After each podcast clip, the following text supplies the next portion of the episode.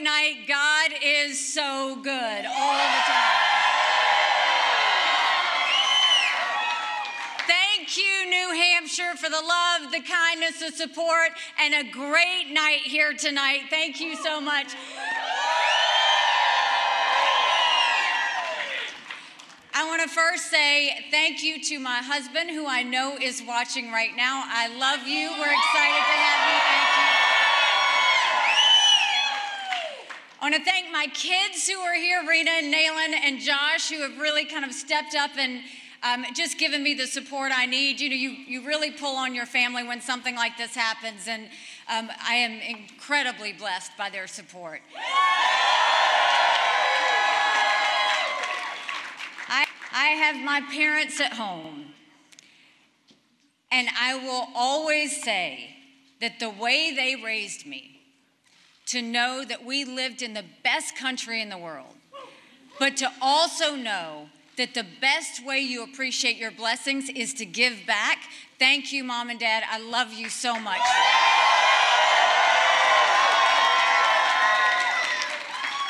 To my siblings, to my in laws, um, to everybody back at home, to Vicki for helping me take care of mom and dad. Thank you for that. You know, I will tell you, it has been, it feels like it's been a lifetime, but it has been almost a year that we've been campaigning in New Hampshire touching every hand, um, answering every question, being the last person to leave.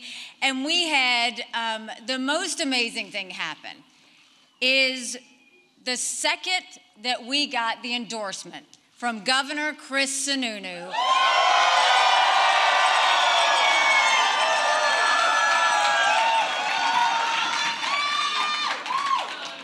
I mean, a true governor that doesn't stand behind a podium. He shows up at a diner, he shows up at the brewery, he loves the people of New Hampshire. He has been with me every single day at every single event. Chris, I couldn't have done it without you.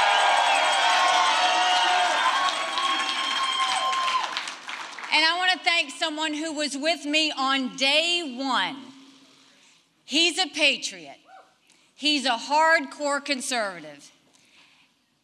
And he is my friend, General Don Bolduc and Sharon. Thank you so, so much.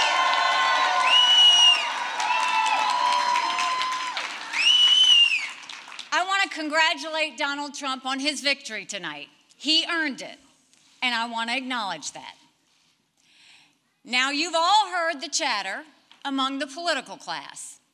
They're falling all over themselves, saying this race is over.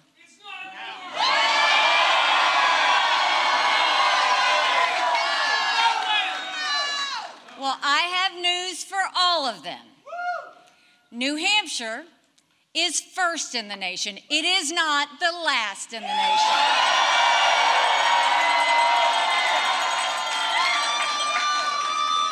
This race is far from over. There are dozens of states left to go.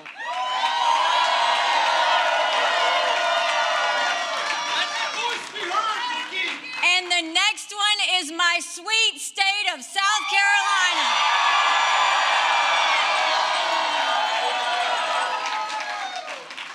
At one point in this campaign, there were 14 of us running and we were at 2% in the polls.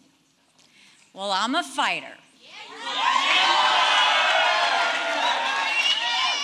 And I'm scrappy. And now we're the last one standing next to Donald Trump.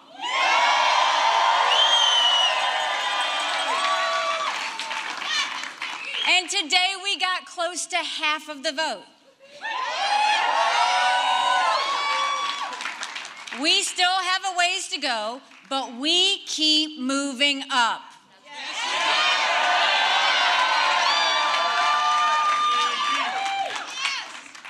For a lot of people, politics is way too personal.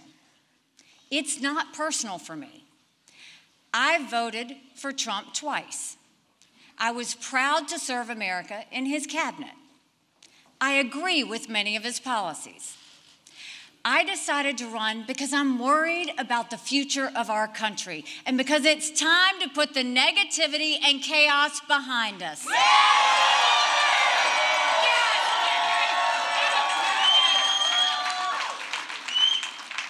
We have an economy that's crushing middle class Americans. We have a border that is totally open and dangerous, creating a disaster in our country.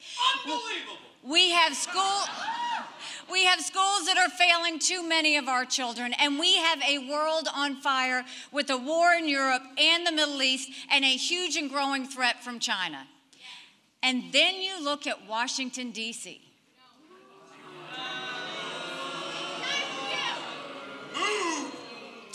We have a Congress that fights about everything and accomplishes nothing.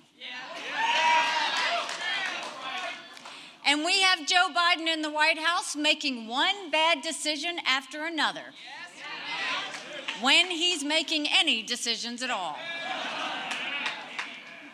Our country's in a real mess.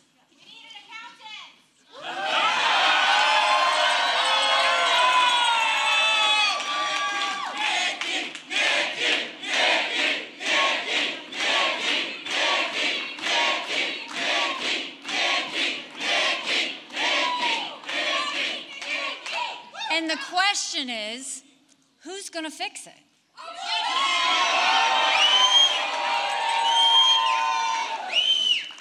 With Donald Trump, Republicans have lost almost every competitive election.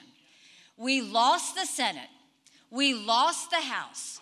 We lost the White House. We lost in 2018. We lost in 2020. And we lost in 2022. The worst kept secret in politics is how badly the Democrats want to run against Donald Trump.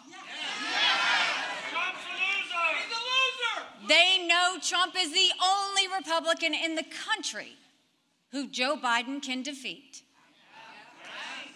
You can't fix you can't fix the mess if you don't win an election.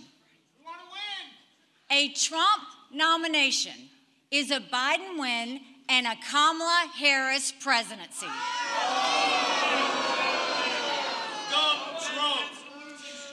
I defeat Biden handily.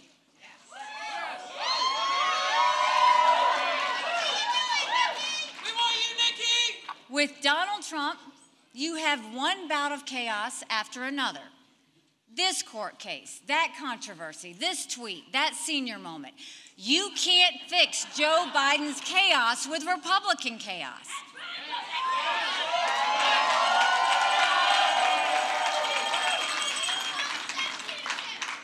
The other day, Donald Trump accused me of not providing security at the Capitol on January 6th. Now, I've long called for mental competency tests for politicians over the age of 75.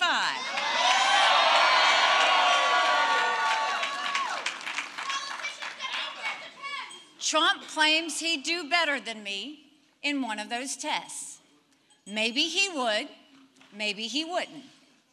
But if he thinks that, then he should have no problem standing on a debate stage with me.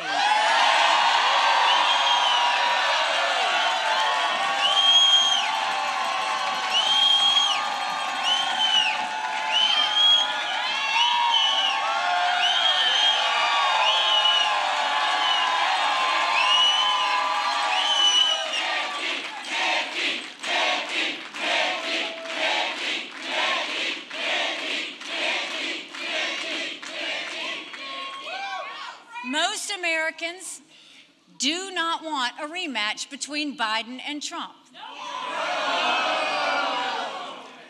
The first party to retire its 80 year old candidate is going to be the party that wins this election. And I think it should be the Republicans that win this election. So our fight is not over because we have a country to save. In the, in the next two months, millions of voters in over 20 states will have their say. We should honor them and allow them to vote. And guess what?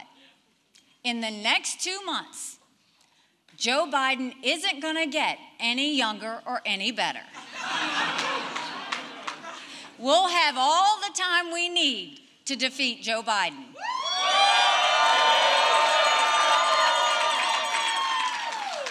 When we get to South Carolina, Donald Trump's going to have a harder time falsely attacking me.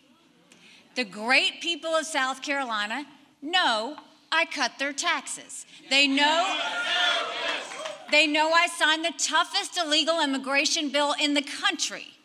They know we passed voter ID and tort reform and ethics reform, and they know we moved 35,000 people from welfare to work.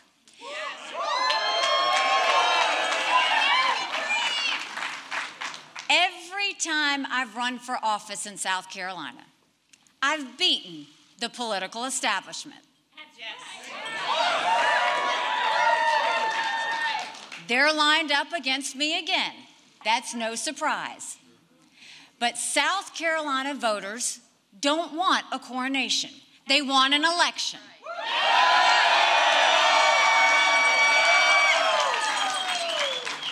And we're going to give them one.